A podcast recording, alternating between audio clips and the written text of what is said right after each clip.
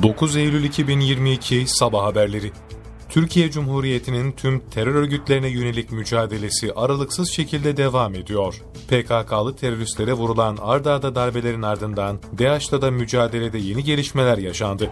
Cumhurbaşkanı Recep Tayyip Erdoğan, DAEŞ'in üst düzey yöneticilerinden Ebu Zeyd Üstad Zeyd Kod adlı terörist, Bassar Hattab Gazal al-Sumadi'nin Türkiye'de yakalandığı açıklandı. Türkiye'de yakalanan Ebu Zaid Kod adlı terörist, örgütün Bağdadi ve kardeşten sonra en yüksek yöneticisi konumunda bulunuyordu. Muğla'nın Dalaman ilçesinde ormanlık alanda çıkan yangın söndürüldü. Kargın Kürü mevkindeki ormanlık alandan duman yükseldiği ihbarı üzerine bölgeye Muğla Orman Bölge Müdürlüğü ekipleri sevk edildi. Alevlere iki yangın söndürme helikopteri ve uçakla müdahale edildi. Yangın yayılmadan söndürüldü. İngiltere Kraliçesi 2. Elizabeth 96 yaşında hayatını kaybetti. Kraliçenin cenazesi bugün başkent Londra'ya götürülecek. İngiltere Kraliçesi 2. Elizabeth'in hayatını kaybetmesinin ardından kraliyet ailesinin ilk varisi Prens Charles tahta geçecek. Annesi taç giydiğinde henüz 4 yaşında olan Galler Prensi 70 yıl sonra kral oldu. Öte yandan yeni yöneticimiz 3. Charles açıklamasını yapan İngiltere Başbakanı Liz Truss, yeni kralımız 3. Charles'le yeni bir döneme giriyoruz ifadesini kullandı. Samsun'da çevre yolunda bir tırdan zemine akaryakıt sızması nedeniyle 23 aracın karıştığı zincirleme trafik kazası meydana geldi. İlk belirlemelere göre zincirleme kazada 9 kişi yaralandı. Çevredeki vatandaşların haber vermesi üzerine olay yerine itfaiye, AFAD ve arama kurtarma ekipleriyle 112 acil servis ekipleri sevk edildi.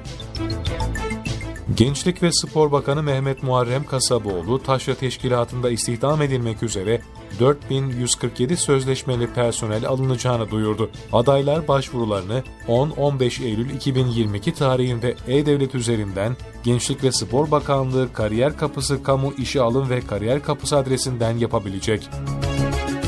Sağlık Bakanı Fahrettin Koca, hekimlerin devlet hizmeti yükümlülüğü kurası çekiminin bugün yapılacağını bildirdi. Kura'nın Sağlık Bakanlığı'nın YouTube kanalından canlı yayınlanacağını bildiren Bakan Koca, 13.163 hekimin görev yerinin belirleneceği Kura'nın bugün saat 10'da noter huzurunda düzenleneceğini belirtti.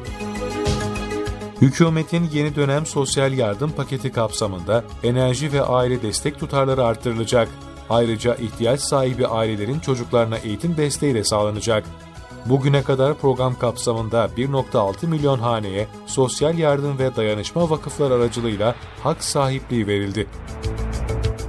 Polonya Başbakanı Mateusz Morawiecki, ülkesinin 2. Dünya Savaşı'ndaki kayıpları nedeniyle Almanya'dan tazminat alacağını söyledi. Polonya'nın 2. Dünya Savaşı'nda Almanya'nın yol açtığı kayıplarını belgeleyen bir raporun hazırlanmasının ilk adım olduğunu hatırlatan Morawiecki, ikinci adım raporu yayınlamaktı. Bir de Alman hükümetine diplomatik nota vermek, bu da yakında gerçekleşecek diye konuştu.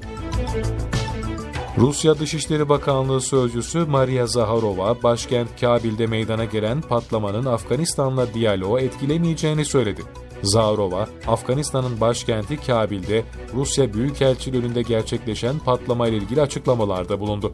Bunun DAEŞ terör örgütü tarafından düzenlendiğine işaret eden Zaharova, Rusya'nın Afganistan'la diyaloğunu etkilemeyeceğini söyledi.